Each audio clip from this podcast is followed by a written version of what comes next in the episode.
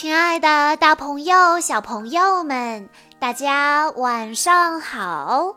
欢迎收听今天的晚安故事盒子，我是你们的好朋友小鹿姐姐。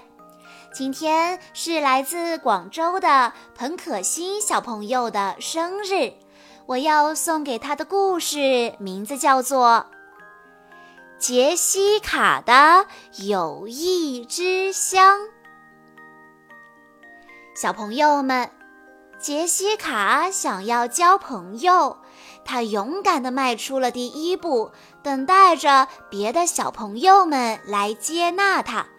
可是，没想到交朋友也不是件容易的事情，她失败了。可是，杰西卡没有放弃，她用自己的方式又做了更多的尝试。主动交朋友，最后他终于交到了好朋友。他是怎么做到的呢？让我们来一起听一听今天的故事吧。晚上，杰西卡躺在床上，脑子一刻不停地转着。他一点儿睡意也没有，满脑子想着的都是明天的事。天终于亮了，全家人都异常兴奋。爷爷先开口说道：“哦，我还记得我第一天去上学。”爸爸说：“杰西卡，你会玩得很开心的。”妈妈说：“对呀，杰西卡，你会认识很多新朋友的。很多新朋友。”杰西卡记住了妈妈的话，她暗暗下定决心，一定要交到很多新朋友。杰西卡带了一个箱子去学校。开始的时候，没有人想看杰西卡的大箱子。但到了午饭时间，就有一群好奇的小朋友围了过来。杰西卡把手伸进箱子里，看，他拿出了一个玩具熊。有些小朋友看到后捧腹大笑，有些小朋友使劲憋着没有笑出声来，还有一些男生一脸不屑地走开了。一个小男生问道。玩具熊有什么好玩的呢？杰西卡回答：“我我还有很多好玩的呀，有很多有很多好玩的。”但是没有人愿意和他一起玩。回家后，杰西卡把午休时发生的事情告诉了妈妈，说自己一个新朋友都没有交到。妈妈建议道：“那就试试别的方法吧。”杰西卡和小狗多丽丝绞尽脑汁，终于想到了新办法：一整箱纸杯蛋糕。这个主意太棒了！小朋友们都饿了，大家很快就把箱子里的蛋糕一扫而光了。可是吃完之后，大家就走开了，连句谢谢都没有。这次杰西卡和多丽丝花了更长的时间想新办法。等多丽丝把箱子里的蛋糕碎都吃完的时候，杰西卡终于又有了一个好主意。杰西卡把多丽丝带到了学校。小伙伴们都围了过来。她叫什么名字啊？她好漂亮，我也好想养宠物。大家都想跟杰西卡聊天，被大家围绕的感觉太好了。但是这样的快乐并没有持续多久。很快，学校的管理员就来了。管理员说：“不可以把狗带到学校里来。”管理员说完，就把多丽丝抱上车送回了家。这天晚上，爸爸找杰西卡聊了聊。不过，爸爸并没有和杰西卡说很多，他们只是静静地在黑暗中看着月亮。第二天，杰西卡的箱子里什么都没装，她只想把自己藏起来。突然，有一个小男孩过来，对躲在箱子里的杰西卡说：“我找到你了。”听到声音，杰西卡从箱子里探出了脑袋。小男孩说：“现在轮到你来找我了，你数到十哦。”杰西卡有点不敢相信，自己是交到新朋友了吗？那就试试吧。杰西卡闭上眼睛数了起来：一、二、三、四、五。